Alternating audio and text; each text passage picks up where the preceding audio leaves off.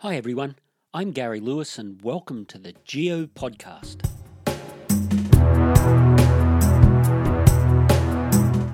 And in this episode, I'm going to talk about the geological resources that we have on our planet.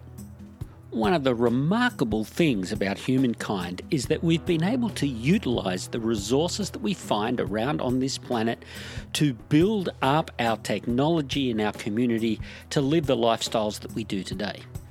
Now, some of those resources are not geological in nature, like the plants and the animals that we utilize for food and for clothing, or the wood that we utilize for fuel and building materials. But most of the materials that we have used to build up our society as we live it today have come from the earth. They are geologic in nature. And today I'm going to talk about these, not in a huge amount of detail for each one, but at least to give you a sense of the resources that we take from the Earth and that why understanding geoscience is really important if we want to continue to use those resources in a sustainable way. Now, I really want to make this point clear. Most of the geologic resources that I'll be talking about are not renewable resources. We may be able to recycle them in some fashion, but in certainly within human lifetimes, there is no way that these resources will be renewed by our planet. But that said, I want to point out that all the resources that we have on Earth right now, all of the elements that are on our planet right now, have been there since the planet's formation and the vast majority of those materials, excluding those things we've put into rockets and sent away from Earth, will be there long after humans have become extinct from the planet. And over millions and millions of years, those materials will be recycled by our planet. The issue for society right now is how do we use the materials that we have access to now and how can we use them in a sustainable way so those materials can be used by society again and again as time moves forward.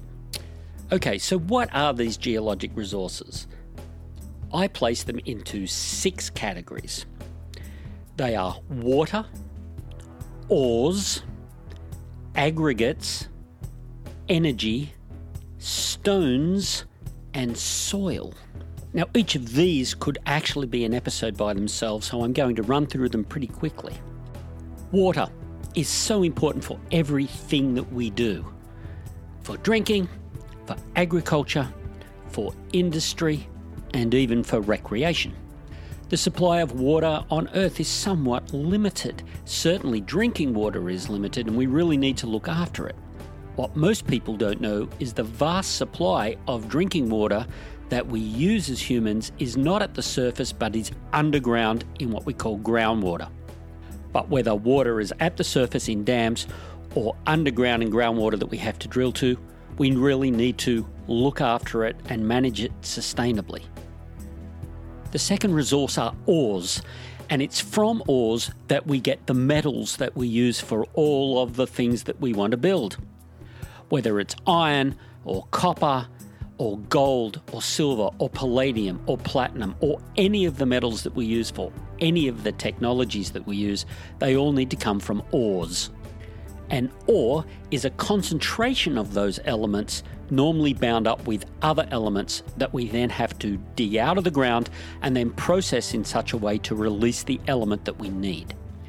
The concentration on Earth has happened through natural processes and that's not evenly distributed. What that means is that some countries are really rich in some ores and depleted in others. And as a consequence, ores and the metals that they get from them are traded around the world so countries get a somewhat even distribution. The economy of some countries is totally based on the fact that they have some type of ores that other countries don't have. My home country of Australia is a prime example of that. It has the world's largest deposits of iron ore, of lead, huge deposits of aluminium, aluminum, and very large gold deposits. And these are all metals that we require to keep our society running.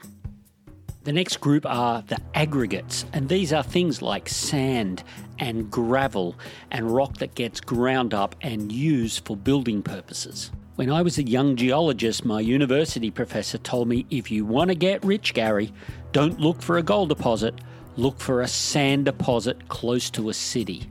And what he was really saying is that the demand and need for aggregates is far greater than the demand for precious metals.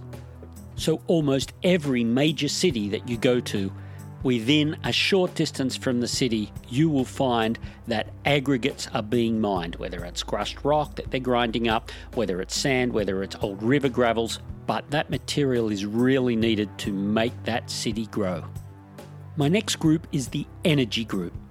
Our society has been totally dependent on the Earth's supply of fossil fuels to drive our society.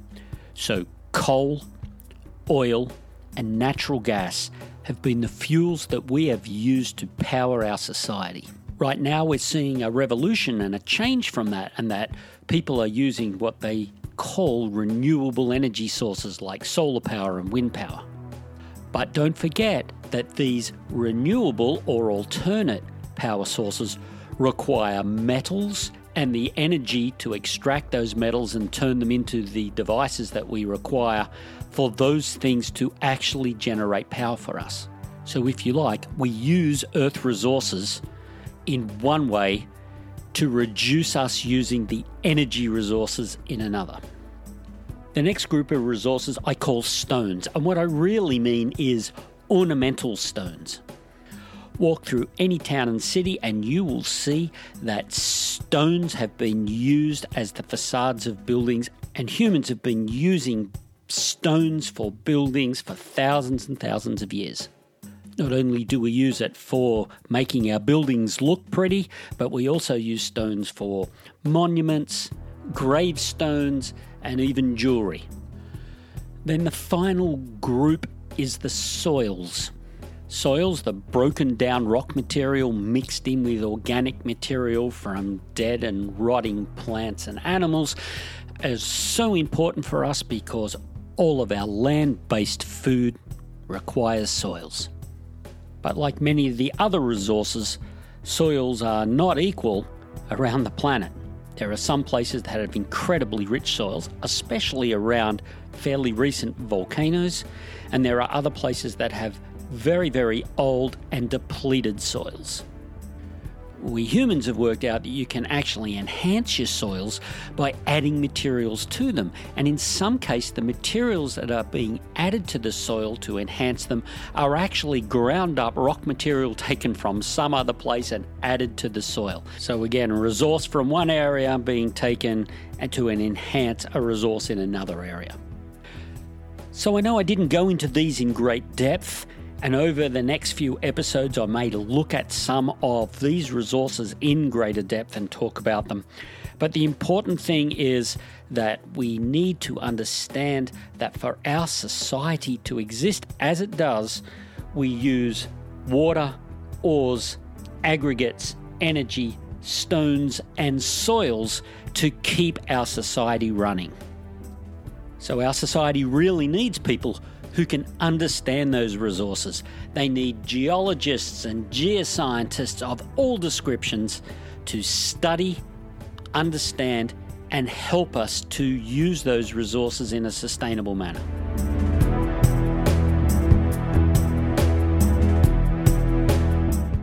So that's it for this episode. But as usual, if you are looking for materials on all aspects of geoscience, please come along and visit us at Geo Etc. That's G E O E T C dot com. If you're a school teacher and you're looking for teaching resources, there's a list of resources that you can find there. If you are a teacher and would like to join us in the field as we go and explore volcanoes and other interesting geological places around the globe, check out our field adventures. But for now, keep on rocking.